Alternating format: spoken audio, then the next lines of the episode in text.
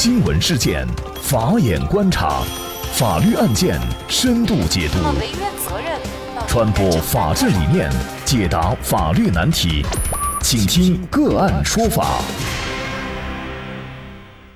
大家好，感谢收听个案说法，我是方红。更多的案件解读，欢迎您关注个案说法微信公众号。今天呢，我们想跟大家一起来聊一下两名律师被法官赶出法庭事件。案情部分，我们是根据《刑与变》的公众号文章编辑而成。海口王绍章等十八人被指控黑社会案件，按照海口中院的庭审计划，是准备持续开庭四天。六月十六号。案件进入了庭审的第二天，整个上午的庭审过程呢也还算是顺利，但是在下午案件进入举证的环节之后，整个庭审似乎已经有点失控。有两位辩护律师因为要求法庭保证律师的质证权，先后被审判长强硬地赶出了法庭。下面由辩护人发表一下质证意见。首先由王绍章的辩护人。谢谢审判长，我是王绍章的辩护人李长青律师。那么在。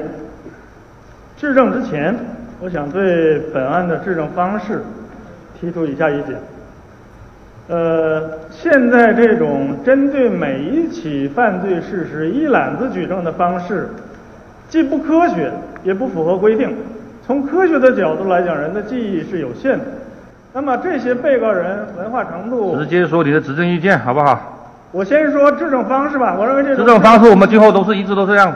好不好？这种质证方式不，你要是不愿意发表质证意见，你由下一位辩护人来。这种质证方式不符合规定。下一个，不符合规定。发现。人民法院办理刑事案件第一次普通程序，叫你发表质证意见，你在说什么东西？你站起来，现在这里进训诫。你再说一句，再他妈干扰法庭秩序，我就把你赶出去。申请审判长回避。请法庭记录，我要说我的理由。不要跟大家说了。那个下一个，就金律师说。这样，八戒，把这个人带出去，把这个律师带出去。现在推出去。在李长青律师被赶出法庭以后，法庭完成了起诉书指控的第一起涉嫌寻衅滋事犯罪事实的质证环节，随后进行了休庭。晚上八点十分继续庭审，张维玉律师首先要求发言。张维玉律师也因为类似的原因被赶出法庭。根据法律规定，法庭在什么情况下才可以强行把律师带出法庭？李长青和张维玉律师的行为又是否违反了法庭的秩序？就这相关的法律问题，今天呢，我们就邀请北京市才良律师事务所朱孝鼎律师和我们一起来聊一下。朱律师您好。哎，您好，主持人。嗯，非常感谢朱律师。我们大家可能很多老百姓不太懂哈，就是说法律规定法庭在什么情况下才可以强行的将律师带出法庭？将律师强行带出法庭呢，实际上是咱们刑事诉讼法一直都有明确的规定。呃，但是它的适用情形啊，是说诉讼参与人或者旁听人员违反法庭秩序，审判长应当警告制止；对不听制止的，可以强行带出法庭。前提就是必须要违反了法庭的秩序才行哈。违反法庭秩序，然后呢，经审判长的警告制止，不听制止，继续违反法庭秩序的两个条件。像本案当中的李律师和张律师的这个行为，您觉得他是否符合这个条件？首先，他是否违反了法庭的秩序？最高人民法院包括司法部，在二零一八年出台了联合印发了一个文件，叫做《关于依法保障》。律师诉讼权利和规范律师参与庭审活动的通知，这个里面呢，他明确的要求审判长在原则上是不得责令律师退出法庭或强行带出法庭。尽管刑事诉讼法对诉讼参与人以及旁听人员有上述的规定和要求，但是呢，为了保障律师的职业权利，最高人民法院和司法部专门就律师被经常的强行带出法庭这样一个现象进行了一个专门的规定。这个专门的规定说得非常清楚，对于审判长的要求是在法庭审理过程中违反法庭规则、法庭纪律的，应当依法给予警告、训诫等；确有必要时，可以休庭处置。原则上不采取责令律师退出法庭或者强行带出法庭的措施。具体到海口中院正在审理的这个案件呢，我们认为他是更不应该采取这个强行带出法庭这样一个一个措施的。你看，最高人民法院也好啊，司法部也好，他规定的非常明确。他说，人民法院要严格执行法定程序，平等对待诉讼各方，合理分配各方发问、质证、陈述和辩论。辩护的时间要充分的听取律师意见。对于律师在法庭上就案件事实认定和法律适用的正常发问、质证和发表的辩护代理意见，法官不得随意打断或者制止。但是具体到律师在法庭上的正常的辩论啊、质证啊、履行律师职责的行为的时候，实际上人民法院应当保持一个必要的克制。那这个案件呢，李律师其实他当时是提出这样一个请求，就是要对案件进行一个一证一质的这个请求哈，证据的证，质疑的质，他的这个请求是不是违法，或者是说它是一种不合理的请求呢？李律师包括张维玉律师他们的请求啊，不仅不违法，而且完全符合现行刑事诉讼法的规定，以及最高人民法院关于刑事诉讼法的司法解释的。咱们国家呢正在开展叫以庭审为中心的司法改革，以庭审为中心，其最根本的要求就是说，法庭调查应当在法庭上完成，应当以围绕着以证据为中心，这就涉及到对证据的在法庭上的面展示，然后呢，对方对证据发表质证意见。最高人民法院包括刑事诉讼法呢都明确的规定，对于案件事实争议比较大，或者说关键证据，都应当要采用一证一质的方式。这种笼统的或者概括的分组的这种分组的这种举证方式，实际上是与以庭审为中心的司法改革的要求是不符合的。那么，只有在特定的情况下，比如说认罪认罚的案件，就当事人对于案件他属于一个认罪认罚的状态，而且对于案件的事实啊、证据啊没有争议，或者是在被告人对于案件的证据比较熟悉的情况下，为了节省司法资源，提高司法效率。是可以分组进行举证质证的。这个案件显然不是王少章等人到底是不是构成黑社会？那么被告人对于案卷的内容他是不清楚的。那么在这种情况下，如果你一下子举了十几份或者几十份证据，这样分组举证的话，那么被告人听一遍能够记下来的可能性都不大，他的质证的权利实质上就被剥夺了。因此呢，像李长青律师啊，像张维玉律师，他们要求对于关键证据一证。一致，就是说，一个证据出示完毕之后，要允许被告人和辩护人对这一个证据发表意见，这种权利是是完全正当的，是应当予以保障的。庭审法官也有这样的一个解释啊，他说呢，他以往审理的相关的这种案件呢，尤其是黑社会案件呢，基本上都是一组证据进行质证的。那么本案当中，律师要求一证一致，他认为呢是律师没有做好提前的准备工作，也是对当事人的不负责任。那这个您怎么看呢？我对于江小马法官这种这种对律师的指责，我认为毫无道理。公正的、正当的程序应当信守。你不能因为说你过去违法，你就把这个违法行为普遍化，你把它公开化，当做一个真理。我觉得这这是一种非常错误的观点。再一个，律师对案卷，他当庭都有权利核对证据原件，对每个证据逐项的发表意见。而且被告人熟不熟悉？被告人关系到他的定罪与量刑，关系到他的人身、生命、自由。对吧？这种情况下，你还是应当要保证你出示的证据需要证明的内容，要被告人听清楚，对吧？你仅仅是辩护律师，这也不对，因为法庭庭审，我们律师是为当事人服务的，是为了维护当事人的合法权益的。李律师他一直在坚持一证一致，即便话筒被没收了，他仍然是坚持他的意见啊。他的这样的坚持对维护当事人的权利和法律的公平公正有什么意义呢？当然有意义。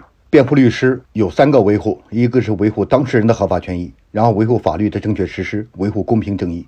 那么在这样一个法庭上面，如果一个法官、一个法院已经明确的这样一种姿态，就不让被告人对证据充分的发表质证意见，对证据的内容都不了解的情况下，如果说你让他概略的去发表一些意见，这就实质上剥夺了被告人对证据质证的权利，这也就实质剥夺了被告人委托律师辩护的权利。